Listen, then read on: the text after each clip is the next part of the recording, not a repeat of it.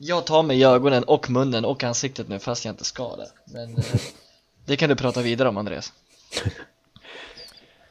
Med de orden så inleder vi veckans avsnitt av Fossa degli Alci. Det här är Milanpodden med mig, David, med Andreas och med Kerim. Det är full manstyrka tillbaks igen. Hur, hur mår du, Kerim?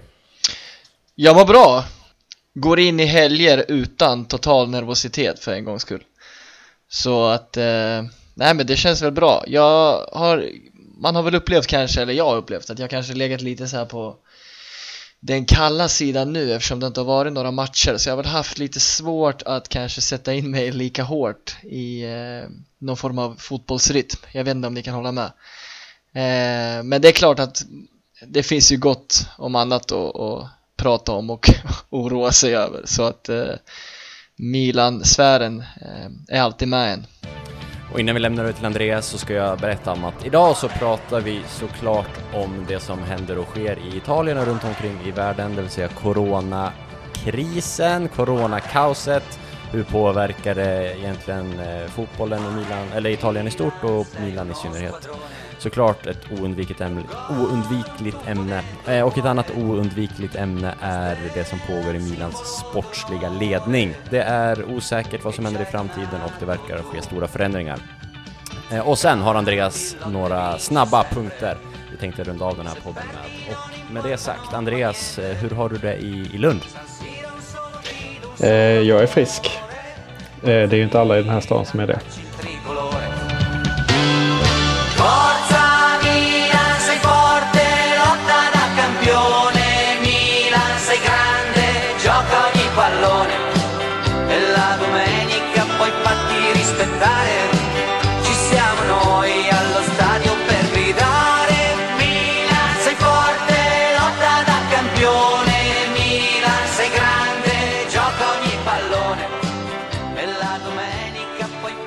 Bara kasta oss in i det ämnet direkt.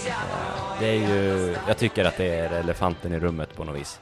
Coronan, viruset. Och här tänker jag, Andreas, du brukar ju spela en stor roll i vad och hur vi diskuterar den här podden. Men här får ju du nästan gå in i någon form av profession också, tänker jag. Eftersom du jobbar inom vården. Har jobbat som sjuksköterska länge och nu läser till läkare. Vad är dina reflektioner ur ett professionellt synpunkt på hela coronahysterin? På allting. Det är stort. Alltså, summera det, allt. Det, ja, men det rimliga är att ha respekt för det men inte vara för rädd. Det är väl som man borde förhålla sig till det. Och om vi ser det ur ett fotbollsperspektiv så vet vi ju, och alla ni som lyssnar vet också, all idrott och alla egentligen officiella evenemang är ju inställda de närmsta månaden här i Italien. Det är väl femte april som är datumet det ska öppna upp igen preliminärt. Sen kan det säkert ändras när vi närmar oss det datumet. Vilket innebär att för, i fotbollsväg att alla Serie A-matcher spelas utan publik. Och det tänkte jag att vi skulle prata om. Eh, Serie A utan publik, Andreas. Eh, är det fotbollens? Eh, nej, alltså det, det är en svår fråga naturligtvis. Eh, det, man har sett så många exempel på att det är, är ju fotbollens, alltså sportarna som utgör fotbollen, så att det är, blir ju tråkigt. Sen är det väl oundvikligt att spela utan publik om man vill spela, spela fotboll just nu, så att eh, det är min, min, mitt förhållningssätt. Det som man kan kommentera på, det är väl framförallt kanske hur det har skötts av förbundet, det hela. Att man först liksom väljer att inte ha vissa matcher och så skjuts det upp matcher liksom en timme eller några timmar innan. Vi såg ju vårt egna lag åka iväg och sen när de väl kommer fram för de vet att de inte ska spela och sådana saker. Så det är ju väldigt amatörmässigt på, på något sätt, för att sen nu landa ändå i att ja, det blir ingenting alls av någonting. Eh, och där någonstans mittemellan så ville man ju ha lite publik men bjuda in dem från vissa regioner. Alltså det var kalabalik lite på, på alla nivåer. Eh, så att ja, de har väl skjutit sig själva lite i foten nu, för nu är, står man ju där med många matcher som inte har spelats och eh, ett tajt tidsschema efter säsongen, så att eh, vi får väl se vad som händer. Jag tänkte se det. Alltså jag, jag tror jag twittrade ut det också. Eh, det jag skrev. Alltså, jag tycker att det på något vis är skönt, om man kan säga så, att det har tagits ett beslut nu till slut. Att man faktiskt eh, vet vad som kommer hända. Alltså att man tar beslut med tjugo timmar innan avspark är ju helt otroligt. Eh, och för spelarna är det konstigt och för ledarna är det konstigt. Men jag sätter mig på något vis in i en publikperspektiv. Fatta hur många Milan-fans som faktiskt hade rest till Turin, eller de som bor i det området, eller hur det nu skulle vara. Man visste ju liksom inte ens, det var säkert jättemånga som hade biljetter men knappt visste om de skulle få komma in på arenan. Säkert åkte dit, säkert kom från andra länder och så vidare. eh, otroligt, en otrolig ovisshet. Så nu är det ju skönt att man vet att det är det här vi har att förhålla oss till de närmsta månaderna i alla fall, och det blir lättare för klubbarna att agera, och det blir lättare för supporterna att ja, ha några rikt, riktlinjer och ramar att förhålla sig till. Sen är det ju, alltså, jag kan knappt föreställa mig hur det här kommer bli. Vi har ju alla sett fotboll utan publik, och det sker ju i träningsmatcher och sånt. Men då är det lite publik och det har varit avstängda arenor och så vidare. Det, det, för mig är inte det, det här kommer bli jätte, jag vet inte vad jag ska tycka och tänka innan det sker, men liksom det känns ju superkonstigt, verkligen, att spela utan publik. Det, den här säsongen kommer gå till historieböckerna som något helt utöver det vanliga. Eh, jag, det, det, jag, jag ser inte fram emot den här månaden utan publik. Alltså. Alltså det kommer, det, det kommer som, bli träningsmatcher för känsla. Det är som du säger, när man såg... Eh, ja, jag tittade Inter mot eh, Ludogorets. Det, det är så jäkla konstigt bara. Det blir någon, eh, som du säger, det blir någon form av så här eh, träningsmatchkänsla, och, och man hör liksom hur, hur vakterna står och pratar med varandra typ, eller funktionärer eller vad det är för någonting. Och jag kan inte tänka mig typ ett scenario där nu Inter och Juve får spela och så stänker någon dit en och avgör i nittioandra och så är det helt tyst överallt. Ingen fattar någonting. Det känns jäkla konstigt bara. Eh, så att, eh, ja, vi får väl se. Man, man, man lär väl vänja sig kanske till och med, sjukt nog, med att eh, att det blir så, att det kommer vara så kommande tid. För att eh, jag tror inte att, nu har jag ingen aning, det här får väl Andreas uttala sig mer om, men eh, det känns någonstans i mig som att det inte kommer stanna vid en månad, utan det kan bli så att det blir ännu längre och, och, och fler matcher eh, som, som kommer lida till, så, som det här kommer se ut. Och det kan bli så över hela Europa också, man vet ju inte, får se hur spridningsgraden blir. Men eh, ja, det kan bli ett normalt tillstånd, det är där jag försöker säga. Vad tror du? Du vet såklart inte, Andreas, men delar du den känslan som Kerim har? Absolut. Det är ju en utbredd spridning i Italien, och det har vi inte på de andra ställena av Europa. Vi har det här i Sverige också, och det ökar ju väldigt snabbt. Men det är ju folk som har kommit från norra Italien. Så att jag har svårt att säga att det skulle stanna, men det är svårt att och spekulerar i, men jag så att säga att det skulle stanna vid en månad, och det kan man kan ju lätt se konsekvenser längre fram i, i sommar, där då E M och så där folk ska resa över hela Europa och sådär, som också är i farozonen. Men det är svårt att spekulera i nu. Det var lättare, tyckte jag, innan eh, eh, Eh, när vi hade förra avsnittet, då var jag liksom helt av, eh, övertygad om att eh, men det här kommer vi se eh, den närmsta tiden i alla fall. Vi, vi kommer inte ha eh, kunna spela matcher. Eh, och det är ju eh, ja det, jag vet inte mer vad man ska säga om det på det sättet. Alltså det, kän- det. det känns ju som att eh... Att, att mycket av det här, det är klart det är nytt och man har ingen koll på det riktigt så. Det finns inga botemedel och sådana där saker. Men om man nu, återigen Andreas, det här, jag är bara helt nollställd i de här delarna och i den här kunskapen. Men Kerim, om man Kerim, då, magkänslan Cehovic. Exakt, det, det, men den har ofta rätt, tro mig. Så, så om man eventuellt skulle hitta ett snabbt botemedel eller vaccin eller sådana där olika liksom delar, tror du att man bara skulle kunna direkt vända på det här, eller är det framförallt liksom rädslan för att man inte har kontroll som gör att det är som det är? Eller för att viruset i sig känns ju inte så där superfarligt om man, om man då läser det hela. Eh, det, eller vad tror du?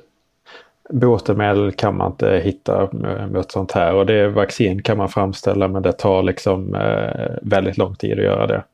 Eh, och vi har ett exempel på svininfluensan tidigare, där man gick där det gick lite för snabbt, eh, men då gick det ändå inte så här snabbt, eh, och, och då eh, det blev ju sådär, det fick en del konsekvenser det vaccinet med folk som fick eh, svåra biverkningar, narkolepsi som, som de får dras med resten av livet. Men eh, det kommer inte, man kommer inte hitta någon åtgärd på det. Vad det gäller det, alltså, hur farligt det är, så är det ju inte farligt för gemene man. Men jag tycker att det är så himla... Så, så kan man liksom inte resonera, utan man kan inte säga att det bara drabbar sjuka och svaga, för att det är de man ska ta hand om i ett samhälle, eh, tänker jag.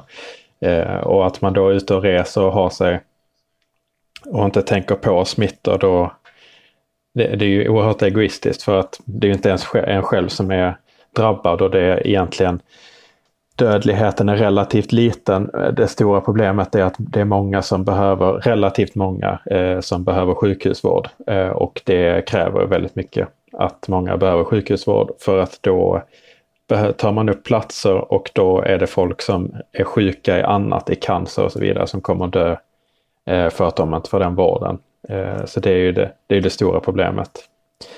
Eh, Och eh, sen så är det ju liksom smittspridningen är ju mycket att eh, det är ett helt nytt virus. Normalt sett så har man små variationer, så att det är lättare att ha någon slags, alla har någon slags eh, mer eller mindre immunitet, eller många har det. Eh, men här är det någonting som väldigt många, det är väldigt många som kommer bli smittade av det, för att man har ingen, inget immunsystem som är förberett mot det. Du lyssnar alltså på Sjukvårdspodden med David, Andreas och Kerim. Varmt välkomna tillbaka. Nej. Nej, men det här är ju som sagt, det är väldigt intressant, och jag tycker det är intressant att lyssna på när man hör vården prata. All respekt för magkänslan Cehovic, men här är ändå soon to be doktor Persson som talar. Och det, ja, underskatt, det är liksom, underskatta, det underskatta inte min mage, hör du det? Det är perspektiv som man inte läser om så mycket i media. Eh, och tweets som manar till lugn för att minsann AIDS dödar många fler. Eh, ja, jo. Men det är liksom äpplen och päron på något vis, kan väl jag tycka. Eh, men jag tänkte vi ska koppla med till fotbollen. Eh, som sagt, utan publik, det blir vad det blir. Milan kommer såklart vara en stor förlorare på att spela utan publik, då eh, Milan har ett stöd som det är få andra lag i Serie A som har. Det är väl bara Inter som har ett högre publiksnitt. Sen tycker jag, jag har sagt det tidigare, att eh, Milans kurva har varit otroligt bra. Jag har sett till ljudvolym och så den senaste tiden, vilket jag tror kan vara ett ganska stort stöd när man väl spelar på San Siro. Så jag tror att Milan är förlorade ur det perspektivet. Men kanske mer intressant är väl att det här med spelschema.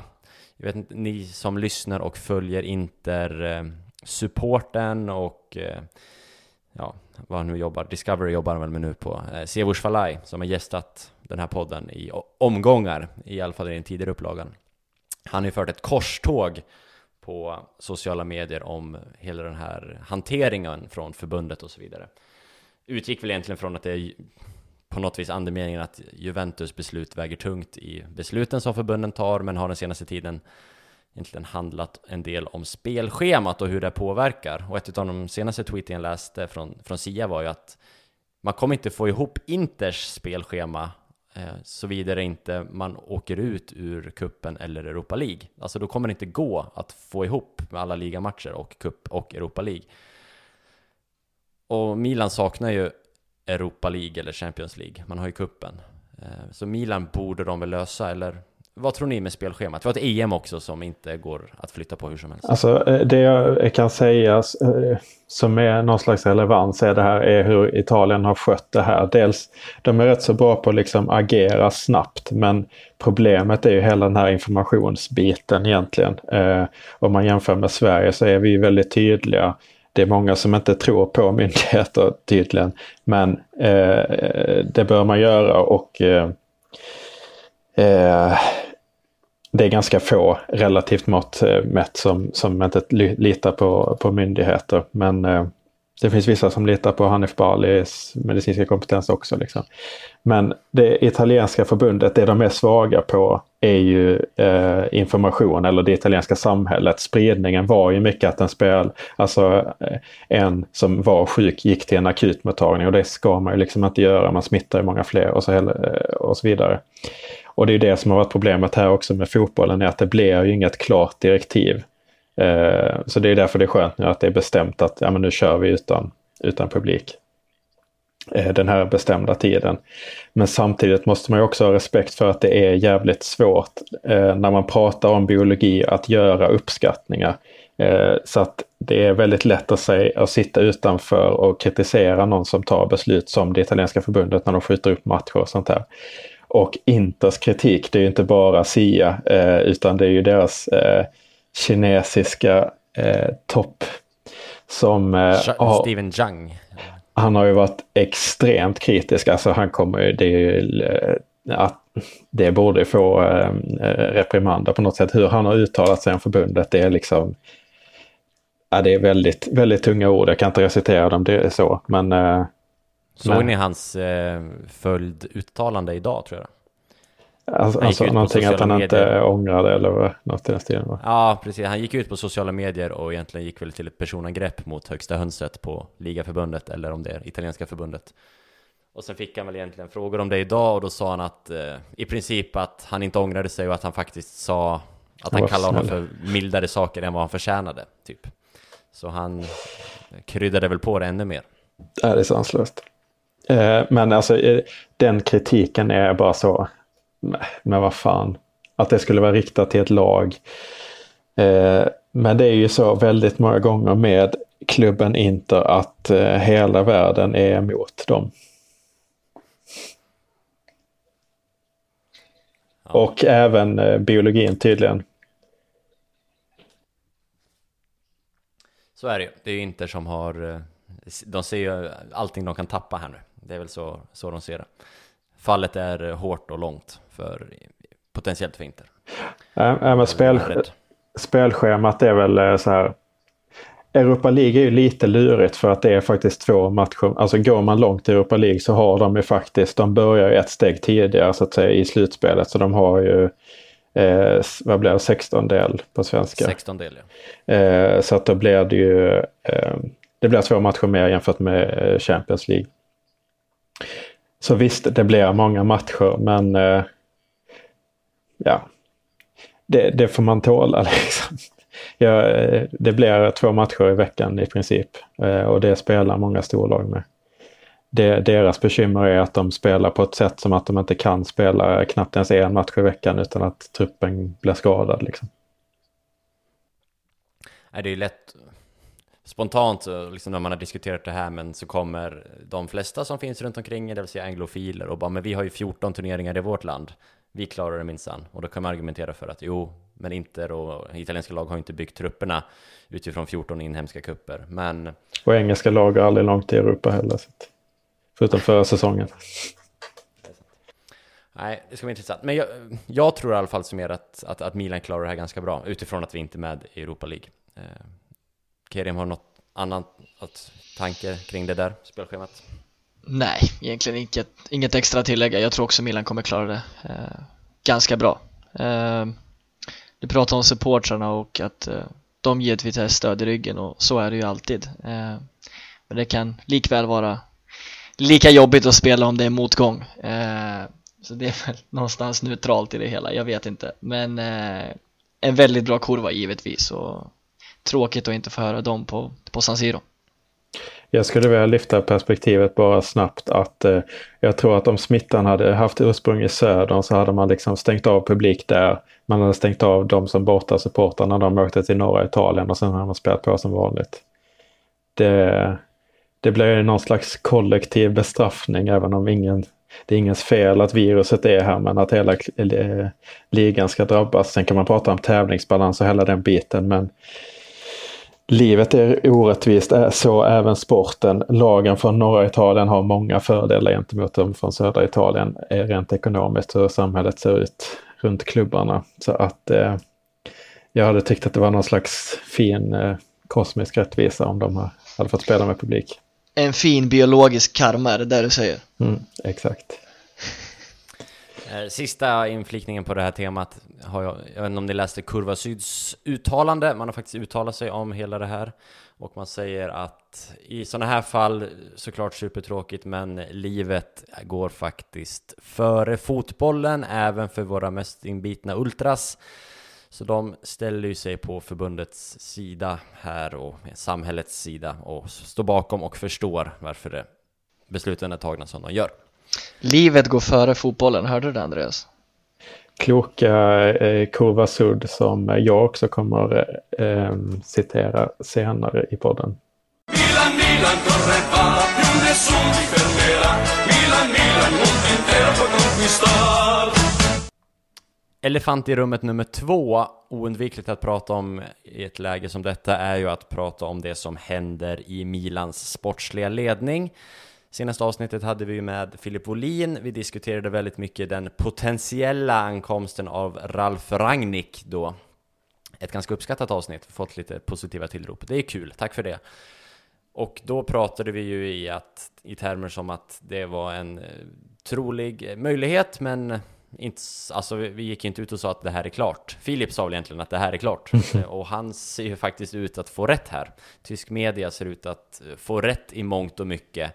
För det var väl, var det en vecka sedan eller någonting som Boban gick ut i media och öppet kritiserade Gazidis och även indirekt ägarna Elliott genom att säga att man har gått bakom hans rygg och kontakt, eller han, man säger att man har gått bakom hans rygg angående Rangnick.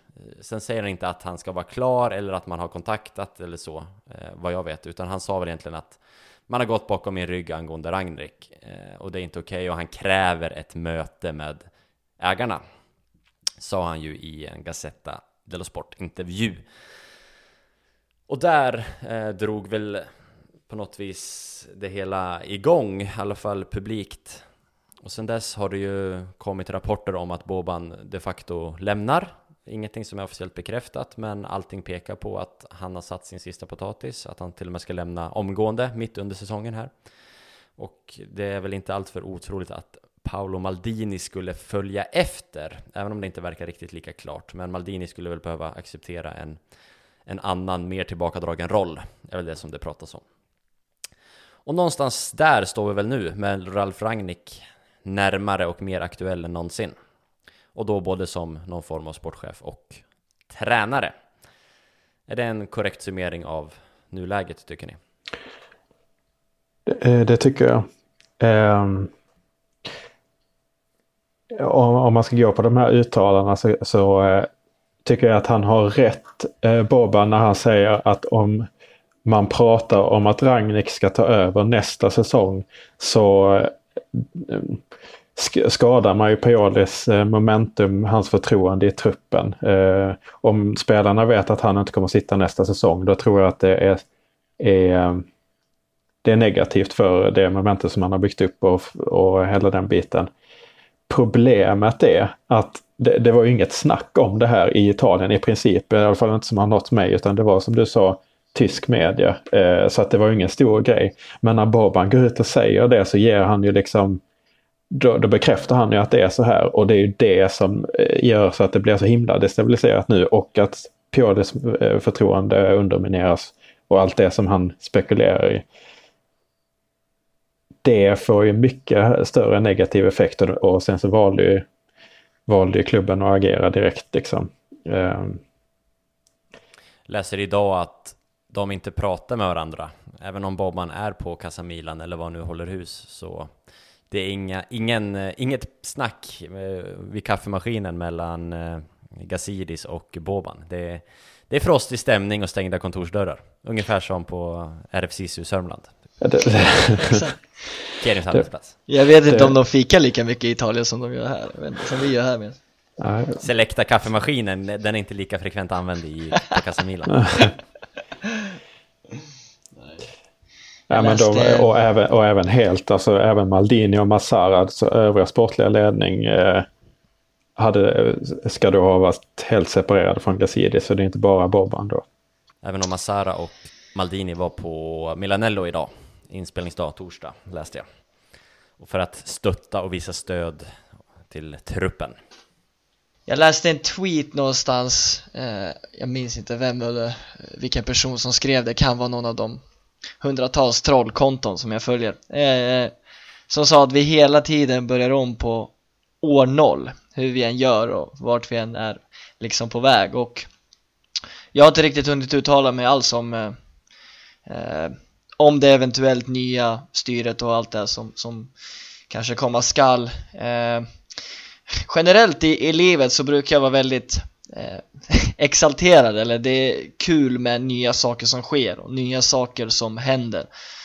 Och jag är väl där lite grann nu också. Det är klart att mycket kring Ralfi eh, lockar, och liksom det finns ju ett gediget på något sätt bagage eller historia på olika sätt. Eh, och jag vet att Andreas inte håller med mig helt i det jag ska säga nu, men eh, jag tycker Boban och Maldini har gjort det rätt bra i, i många avseenden och på många sätt. Jag tycker att haveriet i böljan är ju ett faktum såklart, med Giampaolo och, all, och allt det runt kring det. Men däremot så tycker jag att många andra delar har gjort så att de har höjts i, i mina ögon. eh, Bennacer exempelvis, vi har pratat mycket om värvningarna, behöver inte ta upp så mycket kring dem, men de är väl kanske det största argumentet till varför jag tror så mycket på det de gör. eh, Och någonstans borde man kanske försöka ge dem lite mer tid till att komma in i någonting. eh, För att, som jag sa till er tidigare, jag upplever ändå att de här senaste, den här senaste tiden och den uppgången som vi har haft, eh, den har vi inte sett på kanske tioårsperiod i alla fall. Eh, där det har skiftat så pass fort och så pass snabbt. Eh, Hur i, menar du uppgång? Ja, jag tänker framförallt kanske i form av mentalitet, men också i form av spel och resultat. Prestation på plan, upplever jag. Eh, Och man, visst kan man tillskriva mycket Zlatan där, men också Zlatans ankomst var ett val av just de två nämnda herrarna tidigare. eh, Så jag vet inte, alltså jag, jag gillar Boban, jag gillar Maldini, och jag tycker om det de har gjort på senare tid framförallt. eh, Så jag är lite så här kluven till vad jag egentligen tycker om, om allt det här, om det som komma ska. Sen att situationen som vi pratade om tidigare, alltså hur det har skötts, det är under all kritik liksom. det, det kastar ju bara Milan i ett svart svart fläck, ett svart ljus liksom. Så det, det har ju inte skötts bra alls. Och jag håller med helt Andreas i de delarna att eh, eh, att det bara kan destabilisera allting liksom, med Pioli och, all, och alla delarna runt omkring. Så vi får väl se vad, vad som händer lite där. Alltså jag vill säga så jävla mycket saker. Men jag, det, jag vill bara kommentera på det svarta ja. ljuset. Det svarta ljuset? Okej, du sa det. det, ja, det svart, slänger, svart det ljus. Svart. Ja. Jävlar vad det här lät konstigt. Svart fläck, ja. Jag lämnar det vid där bara. Svart ljus. Det, det jag, registrerar. Jag, jag bara registrerar alla saker som jag tycker, dels vissa saker är lika, men allt som jag tycker är olika också. Så det var bara det som byggdes upp i mitt huvud. Eh, jag håller fullständigt med om det här med år noll, och det var väl mycket det jag pratade om i, i förra, förra avsnittet, att det... Det, var inte så att jag, det är inte så att jag vill hylla Mirabelli och Fasson, att de är liksom fantastiska sportchefer. Men jag tror att om de hade fått tid så hade de klarat det rätt så bra. Problemet vi, det stora problemet vi har haft är att vi har bytt sportslig ledning exakt varje säsong. Det är ett stort jävla problem. Eh, för att jag tror att de, om man kollar på alla de värvningarna, så hade de med kontinuitet inte sett lika dåligt ut som de gör idag. Men, eh, så det håller jag med om. Eh, angående eh, alltså vi är eniga också kring, eh, kring Giampaolo, att det är ett totalt haveri, eh, och eh, framförallt var det kombinationen med truppen då. Sen är spelarna, alltså eh, grejen är att man, jag vill kolla på varför och hur man, man vär, gjorde värvningarna också, mer än vilka spelare det är. För att Rebic är liksom, alltså det är ju världens bästa spelare. Jag kritiserar ju inte alls det. Men man måste kritisera, eller det jag kritiserar är att man plockar in honom i panik. När man skulle spela fyra tre ett två, då plockar man in en, en ytter och säljer en central anfallare som ska spela i de två. Och sen så gör man ett lån eh, som varar i två år, och sen så finns det ingen option på att köpa tillbaka honom. Eh, så att jag blev jätteglad där och då. Även om jag tänkte att det här skulle inte funka med formationen, för att han är en favoritspelare för mig sen framförallt V M. Det var helt fantastiskt. Men det är allting runt omkring. Eh, Zlatan också jättebra, jätte, jättebra värvning. Han ska plockas in alla dagar. Men det är ju det här med att det inte finns något alternativ till honom om han blir skadad eller avstängd som, som jag kritiserar där. Bennacer, samma sak där, älskar honom, tyckte att det var en bra värvning där och då och, och sådär. Men det är att han inte har något alternativ som, som jag är skeptisk till. Eh, nu föll det väl ut, men vi såg också i början när han spelade på San Siro då, alltså hans första match, han var så jävla nervös och slog bort pa- passningar hur som helst.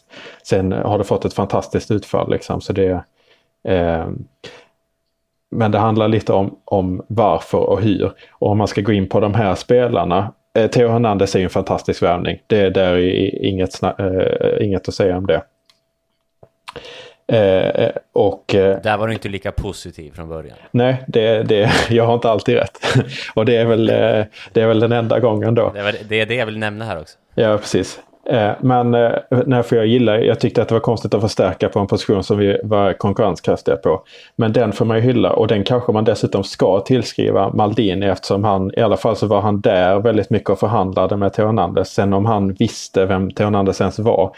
För min kritik också till de som sitter Maldini framförallt är, alltså Maldini plockades in, han har varit i U S A i hur många år som helst och bara inte jobbat, han har bara göttat sig. Och sen kommer han in en sommar och sen så en några veckor senare så värvar man Bennacer som har gjort det bra i Empoli. Jag har jävligt svårt att se att det är Maldini som har suttit och scoutat Empoli liksom när han har suttit i U S A. Där känns det ju som att mycket mer är, är, är Massara som har jobbat i italiensk fotboll länge som gör, som gör det valet. Så att man, men det är, det är svårt, det här är bara spekulationer för vi vet inte vem i den sportsliga ledningen som gör vad. Men ska man dra rimliga slutsatser så är väl Theo Hernandez, Maldini, Bennacer är Massara. Bara så här på kratspåret så är väl Boban där som har plockat Rebic, kan, kan man bara så. Ja, jag håller med dig i, i väldigt mycket också, Andreas, såklart. Uh, och någonstans, min ståndpunkt i det hela är väl att jag ser att det finns någon form av uh, kurva som hela tiden går uppåt för dem. Det är väl där någonstans jag vill poängtera framförallt. Alltså jag upplever också att de gjorde väldigt många skumma saker i början och och konstiga grejer, men exempelvis en sån, en sån del att jag vet inte om man såg någonting i Rebic att ah, men okej, den här killen behöver vägledning. Kanske såg man samma sak i Castillejo, den här killen behöver vägledning, eh, som ändå har höjt sig rejält efter vad han tog in den vägledningen i form av Zlatan Ibrahimovic. Men det är också någonting de såg, eller vem såg det?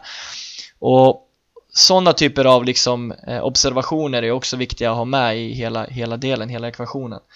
eh, Så att jag skulle gärna ha vilja sett hur bra det här hade kunnat blivit. Det kanske fortfarande inte. Nu pratar vi i termer av att allt är klart och Rangnick kommer, eh, men, men jag skulle vilja se hur långt den här eh, kontinuiteten kan gå och hur, hur bra de egentligen skulle kunnat bli. För att eh, det här är en av dem jag faktiskt skulle på senare tid, senare år skulle kunna tänka sig i, i, min, i mina ögon få lite tid och, och kunna skapa bra saker. För jag är helt enig med dig i att det är katastrofalt att man hela tiden byter så ofta, konstant. Så. Och det, det är det stora problemet jag har också, är att man byter hela tiden. Men, och det, det är här vi skiljer oss mest, för att jag tycker att av de sportsliga ledningar vi har haft så är den här den absolut sämsta. Det, och det är otvivelaktigt att jag tycker så i alla fall. Och allting handlar, jag tycker inte att man har gjort det bättre eh, nu heller, utan framförallt försäljningarna över vintern jättedåliga. Eh, så, det, så det är ju eh, mina åsikter, det är hela tiden att man går på utfallet, eh, liksom att är, är du tränare och har ett lag som har så Messi och Peter Crouch och du spelar Messi framför Crouch, då är ju det det rätta valet att göra.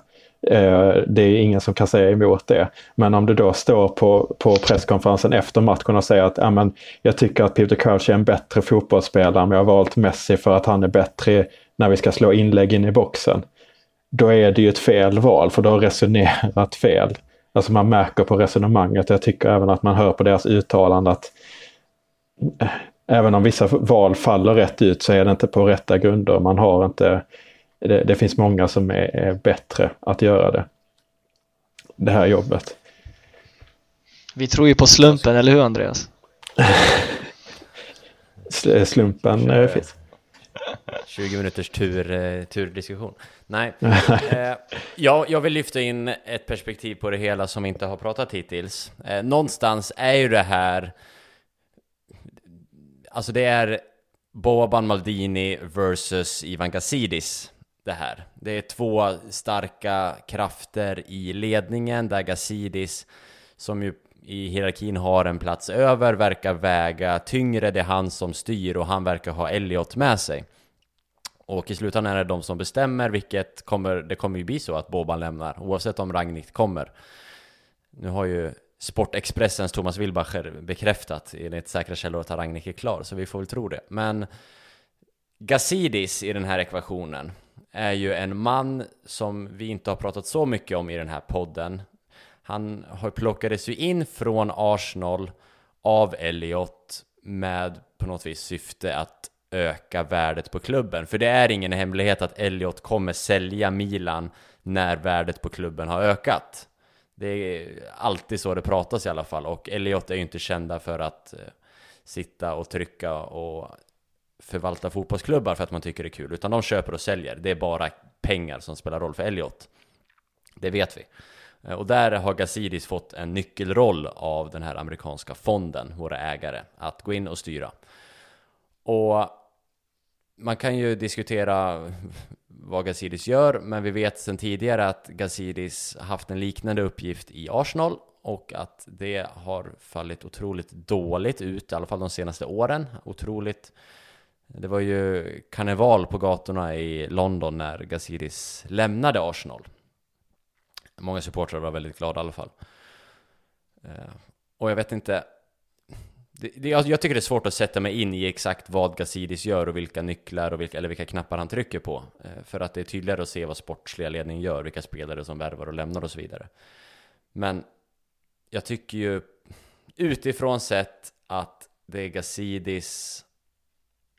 Hur fan ska jag formulera det här för att det ska bli förståeligt och konkret?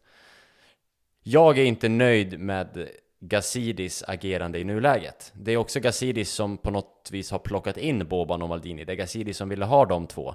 Att Maldini kom från Miamis solstolar, det, det visste man. Att Boban är en eh, människa med starka person, stark personlighet som inte eh, tar bladet från munnen. Eller han tar bladet från munnen, han säger vad han tycker. Det vet man. Han, Milan, Gazidis fick honom att lämna sitt jobb på FIFA, som var ett ganska högt uppsatt jobb på FIFA, för att komma in och på något vis styra den sportsliga skutan i Milan. Och nu går Gazidis eller Elliott eller vem det nu är bakom Bobans rygg och plockar in Rangnick. Jag tycker att Gazidis inte gör ett bra jobb i nuläget utifrån det man ser. Alltså, tycker du att vi har pratat för lite? Och lyssnade du på förra avsnittet? Då, jag tyckte men... att jag la ut texten om Gazidis då.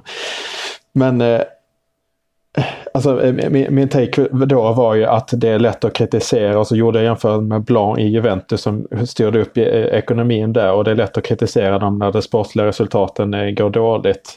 Men så ser man vad som har hänt med ekonomin eh, med, när de skaffar en egen arena och, och gjort om det här så att de gjort om hela Juventus så att de tjänar väldigt mycket pengar. Det är ju det han är satt här för att göra. Sen är det, som du säger, extremt svårt att utvärdera det.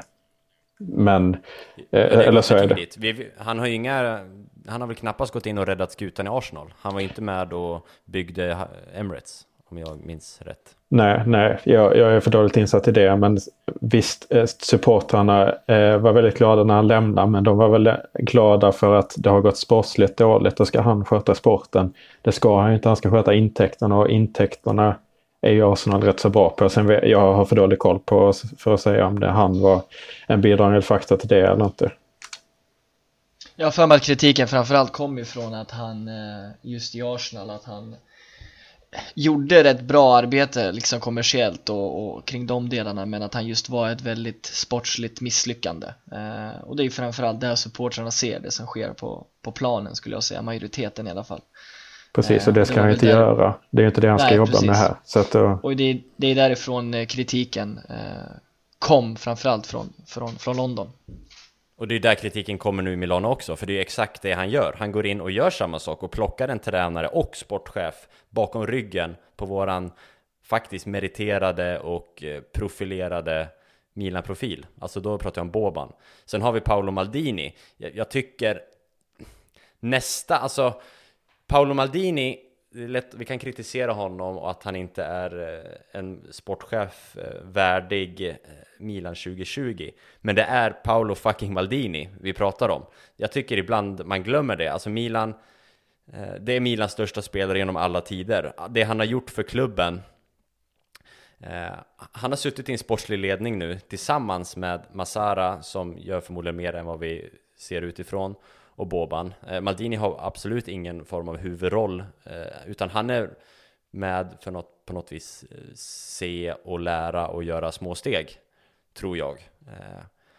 Och att man då agerar som Gazidis gör nu och även går bakom ryggen på Paolo Maldini, som är den största vi någonsin har haft, det är, det är inte värdigt i Milan.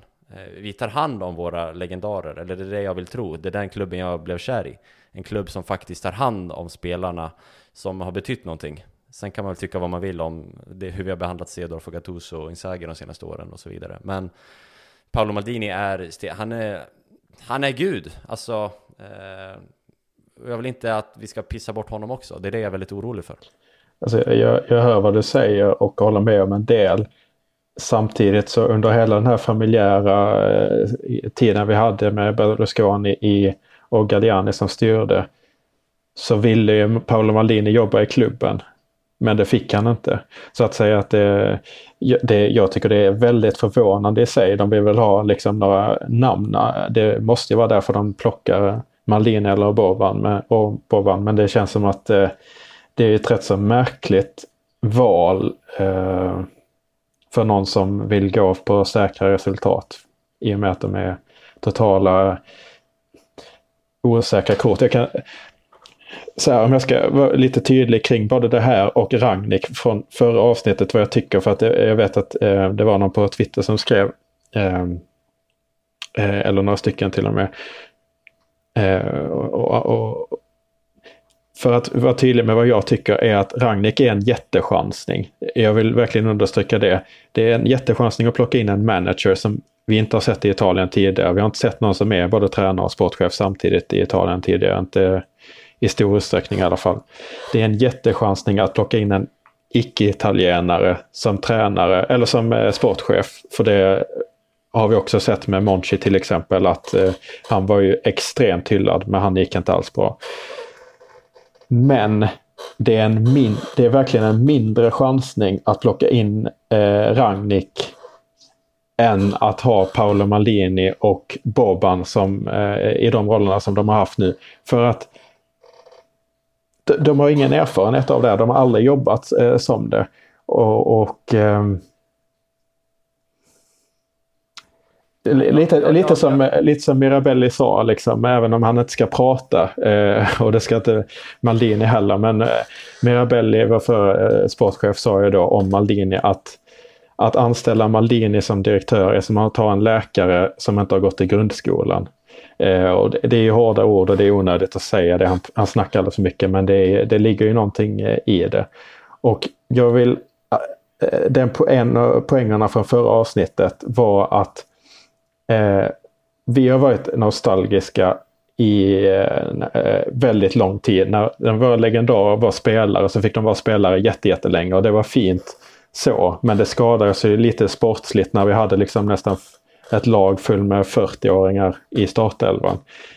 Sen så eh, tog den här nostalgin oss till att de här legendarerna eh, tog steget in till, upp till tränarbänken eh, med då Inzaghi, Seedorf, Gattuso, Brocchi. Eh, och sen nu har de tagit ett steg längre upp i ledningen. Det är det som har hänt. Och för varje sånt här steg som går längre och längre från planen så är ju, är ju ens kvalitet som fotbollsspelare mer och mer irrelevant. Alltså det finns ingenting som säger att man är en framgångsrik spelare. Det finns få saker som säger att man är en framgångsrik spelare, alltså blir man en tränare. Det finns vissa, viss korrelation där. Men det finns mycket, mycket mindre som säger att en, en framgångsrik spelare blir en bra direktör. Alltså det är ett helt annat yrke. Man ska ha koll på ekonomi, man ska ha koll på stora organisationer. Och hela, alltså det, det är verkligen ingen garanti att en, en bra fo- fotbollsspelare blir en bra direktör. Absolut, jag, jag, jag håller med eh, i det. Eh, och det är där, men jag tror, det är därför jag vill, jag vill säga det igen. Maldini har inte, tror jag, haft någon huvudroll, utan han har fått vara med och se och lära. Jag tror det är ganska, det är svårt att gå in direkt i en av världens största klubbar genom tiderna, såklart. Det kan ha varit lättare att göra gavettan, som det väl heter, att man börjar nerifrån och så vidare. Men det är, alltså, jag landar åt, det är Paolo Maldini vi pratar om, att han skulle börja en sportchefsresa i Siena eller något dylikt. Det, det vill han ju inte. Det har varit tydligt, han vill jobba i Milan liksom. Det är mm. Milan som är hans klubb, han ska bara vara i Milan. Och det kan man tycka vad man vill om, såklart. Det hade kanske varit bättre för honom att börja i Siena. Men så, så är det inte. Sen vill jag liksom, om man pratar, kritisera Maldini. Du nämnde tidigare Bennacer, som att ja, men det är nog en värvning från Massara, eftersom Maldini knappast haft koll på Bennacer från solstolen i Miami. Rimligtvis bör väl, om vi pratar Empoli, så bör, bör väl Giampaolo, alltså det är inte heller en Maldini-värvning, tror jag. Det, där, det, är, det, är bara spekulationer. Det här är bara spekulationer, men där tror jag mer att det kan vara det, för att de tänker bara så. Jag tror att de har inte varit i den italienska fotbollen och så, så bara, ja, men vi behöver en tränare som utvecklar unga spelare. Vem ska göra det? Giampaolo är grym på det, och det är han. Men han är också världens mest tydliga fyra tre ett två-tränare, och då kan du inte ha en, en trupp som du sätter upp på ett annat sätt. Men det, det, det här är bara spekulationer, och det är ju hela det, vem som gör vad. Men jag är inte lika övertygad om att det, det är det. Och jag vill bara säga att du säger att det är en större, större chansning att ha kvar Maldini, Boban, Massara, vi får se om han blir kvar, och en Rangnick. Jag håller inte med. Jag tycker att det är en större chansning att ta in eh, den här tysken. Eh, och på samma sätt, jag, jag tror att det kan bli bra. Det, alltså, det finns absolut en stor möjlighet, men jag tror även att det skulle bli, att vi skulle vara bättre nästa år med att fortsätta med Maldini och Boban. Det tror jag absolut. Jag tror, alltså de lär sig också. Eh, det finns mycket man kan kritisera som Maldini, Boban, Massara har gjort. Eh, vi behöver inte komma tillbaka dit. Men jag, jag tror mer på att behålla eh, den duon eller den trion än att ta in Rangnick. Sen är jag inte bara negativ till Rangnick. Ska vi ta in någon ny så är det ju kanske det bästa alternativet. Men ja. Båda de grejerna håller jag inte med om. Eller så här, Rangnick kan vara bra. Men så här, det finns många mer säkra val än Rangnick eh, som kan bli grymt bra. Det kan också inte bli bra. Alltså man kan ha Sartori som sportchef, som dessutom är Milan-profil, eh, eh, historia i Milan, som gör det jättebra i, i eh, Atalanta, och ta in en tränare som typ Gasperini, det, det hade varit jättefint, men, eller Allegri, eller vem som helst, någon beprövad italiensk för, eh, tränare och någon beprövad italiensk sportchef. Det är ett säkrare val som dessutom är mycket bättre än den, det alternativet vi har nu. Eh, men jag är väldigt bestämd i min åsikt om att det är en större risk att ha två som inte är eh, som inte har någon erfarenhet av yrket, som inte har någon erfarenhet av något yrke som är i närheten av det här. Visst, Boban har jobbat eh, kort tid på FIFA, men eh, så mycket lägger jag inte i, i det, och, och Paolo Maldini har noll eh, att gå på. Eh, ta, så här, om jag om jag nu skulle bli smittad här av covid nitton eh, här i, i, och få andningssvårigheter och behöva åka in till sjukhus, då är jag hellre en läkare som är utbildad i Tyskland än någon som har gått grund, inte gått ut grundskolan här i Lund, men jobbat på sjukhusets kafeteria liksom, i många, många år. Det är alltså Paolo Maldini, Andreas Persson pratar om på, på ett värre sätt än Mirabelli. Jag börjar... Det där, nej jag, jag har inget mörk... skratta, jag, jag skakar nästan på huvudet. Nej, om jag ska säga någonting också där, så är jag enig i båda sakerna, David, som du säger. Jag, jag tror också att det kan, det kan falla ut väl med Rangnick också, eh, vi kan, men vi kan lika gärna stå här om ett år och säga att ha, vem är nya som, vem är nya personen som kommer på, på, på tur efter, efter Rangnick. Jag, jag själv alltså, jag, om, de nu, om det är så som Andreas säger, att han, eller att de kommer in och kliver in och inte har någon erfarenhet alls, då undrar jag hur det väl kommer bli sen när de väl har den här erfarenheten. Hur bra kan det bli då? Om de kommer in nu och inte har någon aning alls och ändå gör det bra i mina ögon eh, senaste ja, det tiden. Där vi, det där vi skiljer oss. Jag tycker att det här är den absolut sämsta sportledningen som jag har sett. Ja, ja. I, i och jag klubben, håller inte liksom med dig. Jag tycker att eh, Mirabelli som pratar så mycket eh, är de... som kastar bort två komma två miljarder bara sådär, eh, enligt mig, eh, är bland de sämsta. Så att, men jag vet inte, vi får väl se. Ja, återigen, vi kan, vi kan prata i år om det här, och det har vi redan gjort i vår fina lilla chatt. Eh, så att eh, vi får väl se hur det faller av. Men jag skulle gärna, jag skulle gärna själv personligen vilja se hur långt det här kan leda i och med eh, den kurvan de har haft. Eh, men vi får se. Sen vill jag bara liksom flika in att andra bättre alternativ, ja, det kanske, jag kanske hade tyckt det var roligare att ta in Atalantas sportchef och Atalantas tränare. Sen är det ingen garanti att de skulle vilja lämna ett Champions League-tåg som tuffar framåt medan Milan står still och har kört fast på en grund utanför en sjö i Motala typ. Alltså det är lite så där Milan finns just nu. Men... Så det är ju... Men, men vad är det som gör att du säger att det är en större chansning? Om man jämför, ta så här Solskär i United till exempel. Det är alla överens om att det finns bättre alternativ på tränarposten eh, i andra ligor. Eh, det är du med på?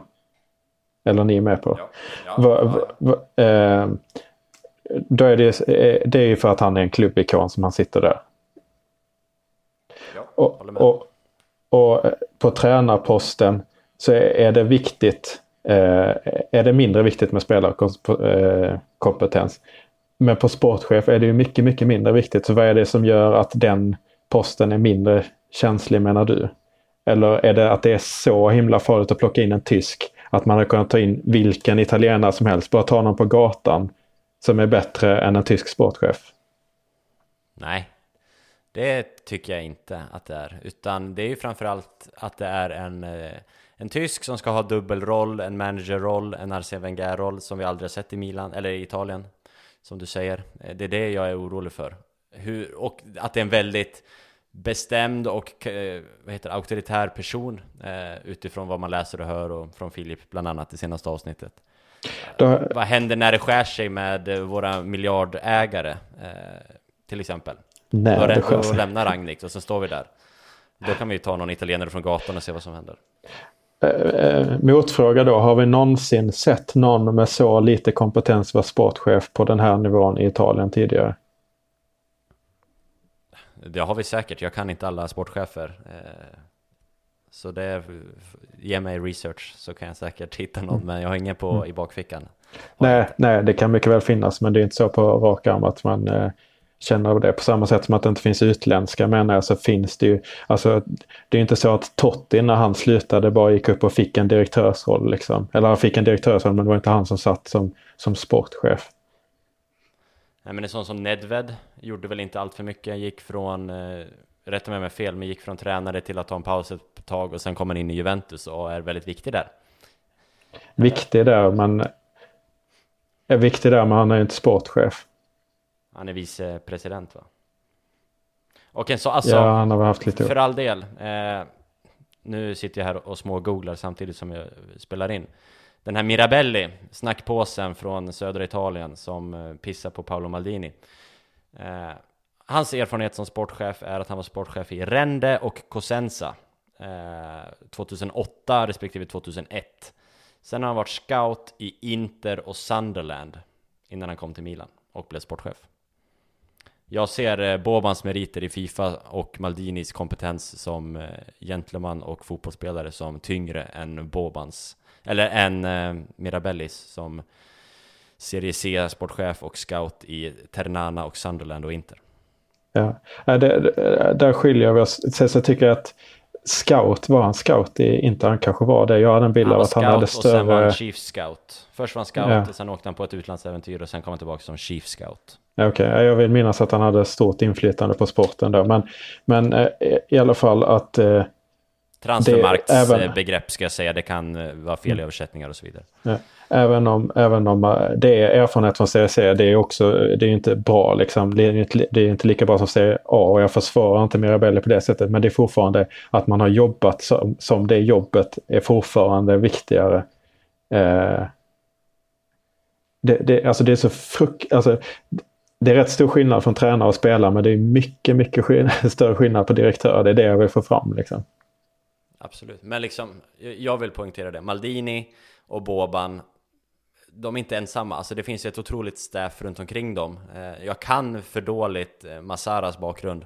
Jag gissar att han har varit sportchef på lägre nivåer. Alltså jag, det, är, det är ju nästan pinsamt att se det. Men jag har väldigt dålig koll på honom.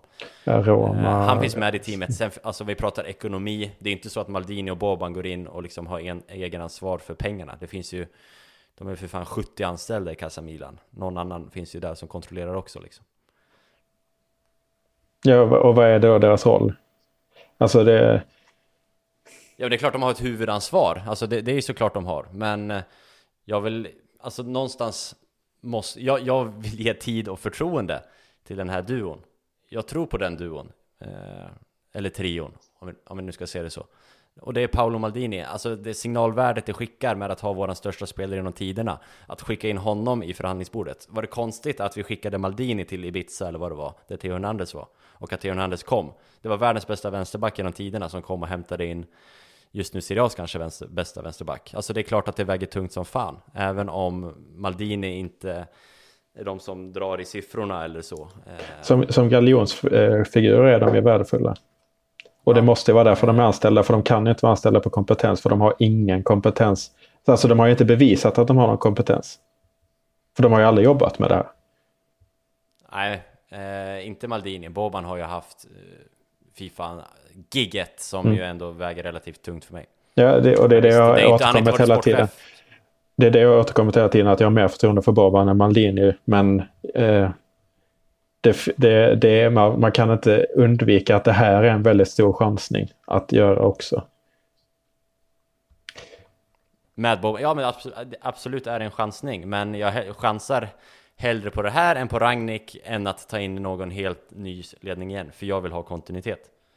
Där. Jag vill också ha kontinuitet.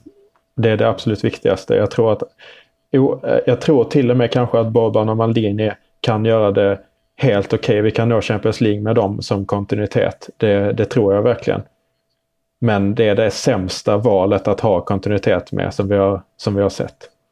Men det viktigaste är kontinuitet. Bättre än Mirabelli och Fasone, helt klart, tycker jag. Mm. Ja, det... Men... men ja, var det längre? Nej, jag tänkte bara avsluta med just Curva Sud, eh, som jag sa innan. För de har ju haft åsikter om det här. Eh, och eh, jag har ju inte tydligdelat positiva känslor till Curva Sud, men jag vill verkligen berömma dem för eh, att de har en jävla fingertoppskänsla. De har tålamod och de är talfärdiga eh, när de gör sina kommunikéer. Och när de väljer att eh, liksom... De... Eh, skulle du säga något? Nej. Nej, nej, för de har kommit en, med en kommuniké och det är den du, du nämnde innan också då. Men... Eh, eh, sen har de ju exakt samma åsikt som jag har. Det hjälper i, i, i att jag gillar det. Men eh, de, de gnäller liksom inte i fel läge, och de är, men de är inte liksom rädda för att kritisera och riktar kritiken rätt när de gör det. Man byar liksom inte ut en dålig spelare för att de inte spelar bra liksom, om de kämpar. Det är inte där kritiken ska riktas. Eh, man stötsar laget trots att det är motgångar och hela den biten, för att det är prud- kontraproduktivt att gå emot laget. Eh, Men man är skeptiska till rätt saker, till viktiga saker, och det har man uttryckt här då, som om jag bara liksom lätt översätter det. Så pratar de om att vi går mot en ny eh, meningslös besvikelse till säsong. Eh, den senaste tidens uttalande gynnar inte Milan och prövar supportarnas redan belastade tålamod. Eh, att lasta en person vore orättvist och oelegant. Vi väntar på att situationen ger oss klarhet för att förstå alternativen som väntar oss. Eh, men vi blundar inte för verkligheten som är att den sportsliga ledningen måste ta skulden för väldigt dåliga beslut, både tränarutnämning och på transfermarknaden. Och samtidigt kan vi inte glömma vilka i klubben som gav eh, dessa personer ansvaret att återuppstarta Milan. Det är väldigt mycket det vi har pratat om. Eh, man vill veta vem som har ansvaret. Eh, det är oklarhet kring vem som gör vad. Det är väldigt dåliga beslut, tycker framförallt jag då, eh, av den sportsliga ledningen. De ska ta skuld, men det är också någon som har anställt dem. Eh, och man väntar på vad det i framtiden kommer att se ut. Sen fortsätter man med att säga att eh, Vi hoppas att varje sommar inte ska vara ett nytt år noll, eh, och vi litar på att få se att det här mediala pingpongspelet eh, igen eh, eh, eftersom vi, eh, vi litar på att vi inte får se det här mediala pingpongspelet igen eftersom vår framtida ledning, vem det än är, förstår vikten av eh, att tvätta sin smutsiga tvätt hemma. Det, det blir så himla dåligt på svenska. Eh, på italienska är det i panni sporchi vanno lavati in casa propria. Alltså, man förstår vikten Jag tror man, man, förstår, förstår, man förstår vikten av att uh, wash your dirty clothes, wash your dirty linens in, in private. Det är väldigt elegant uttryckt, men det är liksom, man ska ju ta, ta saker internt. Liksom. Det är ett väldigt elegant uh, uttryck för det. Och det är också ett elegant... Medel, tvättmedel. Exakt. Och det, och det är ett är, är, liksom, subtilt men liksom eh, ofrånkomligt litet hot om att liksom eh, eller i den markeringen att vi litar på att det inte ska bli så här igen. Det är liksom väldigt snyggt formulerat, att håll käften nu, men man säger det väldigt elegant. Så ja, vi förväntar oss att ja. ja. Ja. Nej, men och det uttalandet på något vis, det kan jag ställa mig bakom också. Att man kritiserar ju den sportsliga ledningen för det som har hänt. Ja, det ska de ha, för de har agerat delvis dåligt. Och man ager- kritiserar den som har tillsatt det, eh, om det nu är Gazidis eller vem det är. Det ska också ha kritik. Och man kritiserar hur det har skett och hur, vad som har hänt de senaste veckorna. Och det är i princip Bobans uttalande i media. Det ska också ha kritik, för det är bara pajigt sättet han uttalar sig. Så jag kan också stå bakom det uttalandet, helt klart. Även om du och jag, Andreas, eh, tycker ganska olika, så tror jag båda vi kan stå bakom det uttalandet på något vis. Ja, de tycker ju vad jag tycker, så jag står ju bakom det. De tycker mångt och mycket det jag tycker också, men... Eh, ja. Ja, jag säger, du också är också ganska kritisk mot ledningen. Det är, det är mer Karim som står utanför då. Ja, precis. Nej, nej, jag håller väl med ganska mycket också, men de talar inte, tror jag, för allihopa, utan det är viktigt att få med det med också. Eh, så att, ja, nej, men det är helt rätt. Och en kurva som eh, vi vet också inte alltid är eh, stora kärleken till Paolo Maldini. Nej, det vet vi också. Tvättar de sina kläder? Det är ju mammorna, det är Curva Sud mammor. Det är riktiga, de bor ju hemma varenda. Helt rumsrena är de inte. Så det är väl ingen chock att de kanske går till attack mot en viss person. För, för nu, en, en fråga som jag har till er på, på tal om Rangnick som vi inte har berört är vad det betyder Rangnick för eh, Zlatans framtid i Milan, för att han har en väldigt olik eh, filosofi vad det gäller Zlatan eh, eller en Zlatan eh, med att ett helt lag ska spela, det ska vara unga spelare, mycket fart, rörlighet, hela den biten. Det, eh, Zlatan är inte ung och han är inte rörlig eh, så att det Det är ju ett frågetecken, och det finns andra spelare i Raiolas stall i vår klubb förutom Zlatan. De är relativt viktiga pjäser, det är Bonaventura, Romagnoli och Donnarumma. Jag, och att byta, förlåt jag ska bara avsluta frågan, att byta sportsliga ledning eh, är att byta, man byter också ut någon som har en relation till Raiola, och han är han vill ha klarhet i det här också, för nu har han haft en, nu har han en relation med Boban Maldini och dem. Rangnick ska han komma överens med också. Bra fråga. För att, bara för att, för att vara kort på den, så tror jag att Zlatan inte tycker om det som händer eller sker. Eh, jag tror att en stor del av anledningen till varför han kom var för att just Boban och Maldini var så tydliga med och tryck på varför de ville ha han. Och jag tror att han lockades även till en form av nytändning till allt kring det här.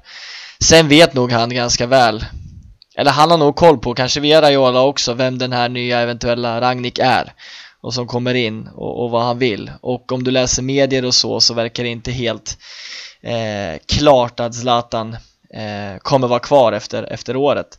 Innan det dök upp det här med Rangnick, så, eller efter sommaren rättare sagt, innan det här dök upp med Rangnick, så var det ju direkt väldigt mycket tal på att det fanns redan eh, alltså snack om att han skulle förlänga och vara kvar, och både från Maldini och Bobans håll så var ju önskan att vi vill ha kvar Zlatan eh, ännu längre, oavsett om vi kvalar in till Champions League eller inte. Eh, jag tror inte han kommer vara kvar efter, efter, eh, efter sommaren om Rangnick tar över.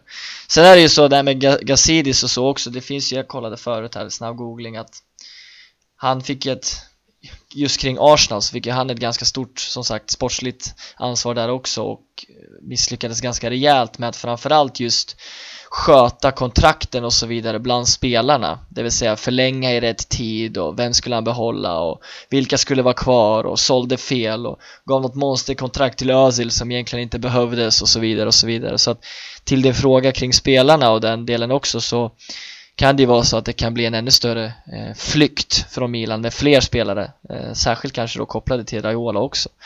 Så att eh, vi får väl se vad som händer kring, kring den delen. Jag svarar kort på din fråga, Andreas. Zlatan spelar i Hammarby tjugo tjugoett. Mm.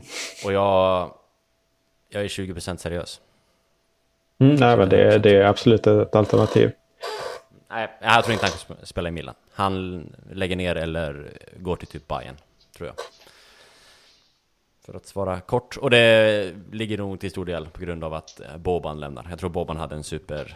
Det var han som plockade in Zlatan. Det tror jag också. Jag tror, jag tror Boban har en superrelation till nästan samtliga juggar som är i laget. Med andra ord så kan Rebic vara i, i farozon där också. Rade Kronic, vinkar vi adjö till.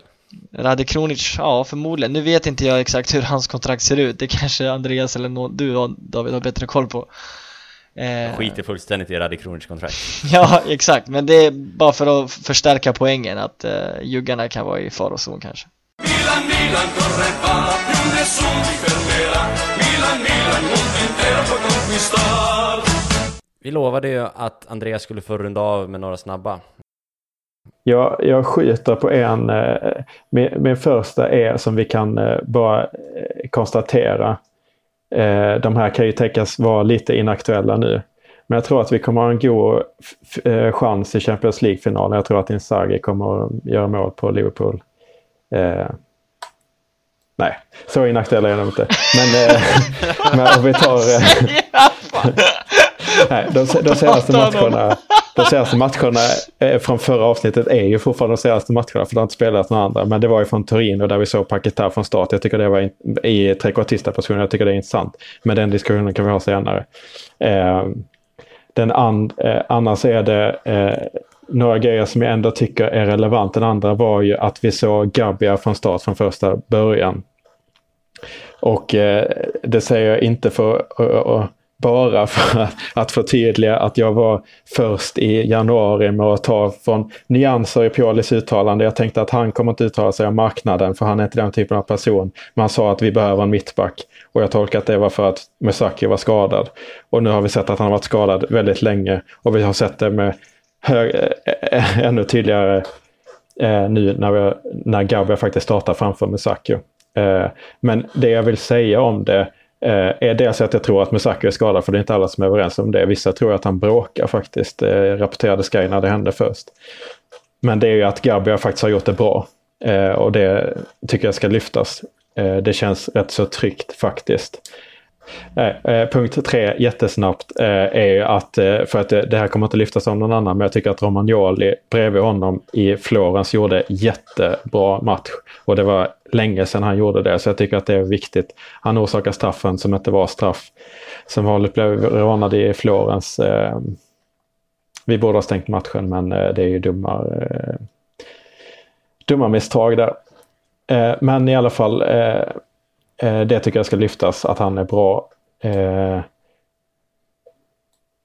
och eh, det, det är egentligen som jag vill lyfta till diskussion är, som vi har sett i de senaste matcherna, är att vi har haft problem att stänga matcher, och detta har lett till att Zlatan är väldigt arg.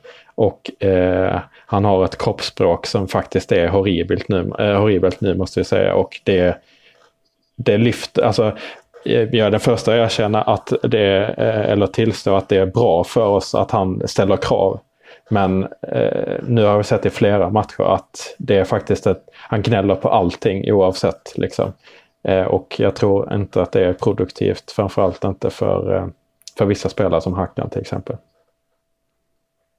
Nej, och jag håller med. Och jag för mig att jag, om vi ska sticka ut hakan och se vem som jag sa det först, Eller så. Eh, du, jag, vill verkligen, jag vill applådera. Det är en liten mini-applåd eh, för din eh, om Musacchio. Eh, för det, det vill jag bara bekräfta. Det var, den var du tidig på. Eh, ja, Musacchio, det får man säga. Skor. Ja, så det, jag har inte hört någon annan det, prata om det. Nej. Där ska du ha cred. Mm. Eh, men din Zlatan, och det poängterade jag i våran chatt, så det är väldigt svårt att säga något annat. Det vet ingen annan kan bevisa. Men att jag var väldigt upprörd på Zlatans kroppsspråk. Och det har ju varit en konstant fråga sen, egentligen sen tjugohundra tio, eller när var han kom, tjugoelva, att hans kroppsspråk förpestar på något vis klimatet på planen. Och jag tror det är många som kan knäckas av det. Jag tror Hakan är en, kanske den som påverkas mest, och det är också han som spelar närmast Zlatan. Mm. Inte optimalt. Jag tror Ante Rebic skiter fullständigt i vad Zlatan gör eller säger, för han är en robot. Jag tror en sån som Castillejo är ju ganska mjuk också, så att säga. Bennacer tror jag inte tar det bra. Bennacer sa det också i någon intervju efter senaste matchen, eller om det var matchen innan, att, mm. kommer jag inte ihåg ordagrant vad det var han sa, men att, att Zlatan kan bli arg på mig även om det är Zlatan själv som slår bort bollen. Mm. Typ med ett gas och skämtar om det. Men det, mm. det ligger verkligen någonting i det. För Zlatan ja. har ju själv inte varit speciellt bra. Slår bort, passar själv, och sen kan han liksom stå ut med armarna och titta på Bennacer och på mm. något vis indirekt påstå att han har fått en dålig passning. Mm. Och sånt kan du ju faktiskt lägga av med. För det är bara larvigt. Det syns ju av hela världen att det är Zlatan som är dålig i de situationerna. Inte Bennacer. Liksom. Så även om han skojar där, Ismael, så kan det nog ligga någonting i det också. Det är min ja. five. Har du något? Nej. Nej, jag har inget att tillägga. Sorry, jag bara måste få i mig mat. Nu har jag dragit vidare till träning. Ehm... Ska vi runda där då? Det där klipper du. Det gör vi. Du ja. sitter ju inte i micken. Så. nej, nej, exakt. Jo, det gör jag. Nu gör jag det. Det blir bra så. Ska vi runda? Yes. Ja. Och med de orden, va, så får vi väl säga att vi rundar av den här podcasten. Det blev ja, eh, intressant snack om, om ledningen framförallt. Och coronan är ju bara sorgligt, och vi får väl skicka tankar och styrka och hopp och tro och böner och allt vad man skickar i Italien till eh, ja, regionerna som är drabbade och personerna som är drabbade och deras familjer. Hoppas att allt går bra och att den här beslutet att s- spela utan publik kan påskynda eh, inte smitta ja, eh, fel, positivt, negativt. Men ni fattar att det ska hjälpa till att sluta sprida smittan. Det som att de bara, vi är för fan påverkade här också. Har ni inga fall där uppe? Vi hade två fall, i, två fall igår, sju idag. Sju nya idag. Jag, jag har liksom, jag, jag har lagt en beställning på så här, kilovis med parmesan, och imorgon ska jag, när affärerna öppnar, ingen annan är där, då ska jag bunkra tomater, konserverade tomater. Jag har många, många, många kilo pasta, så det är inget bekymmer. Men jag ska bara bunkra mat, och sen ska jag bara stänga in mig i min lägenhet och dricka vin och äta parmesan. tjugoåtta nya fall läste jag nu på notis, bekräftade i eh, Stockholm. Så att eh, jag vet inte hur väl dina superateistiska böner fungerar, David. Nej. Jag ber för handtvätten istället. Tvätta händerna, gott folk. Och när ni har gjort det så går ni in på Fosse Delialci på Twitter, följer oss där. Sen när ni har gjort det så går ni och tvättar händerna igen, för er mobil är jätteäcklig. eh, Och sen så kör vi på den vägen. eh, Andreas, Kerim, tack för idag. Tack. Följ oss på Twitter som sagt. Släng gärna iväg lite frågor, kommentarer, ämnen som ni vill att vi tar upp i den här podden. Och glöm inte att prenumerera. eh, Det hjälper oss att ni prenumererar, eh, helt enkelt.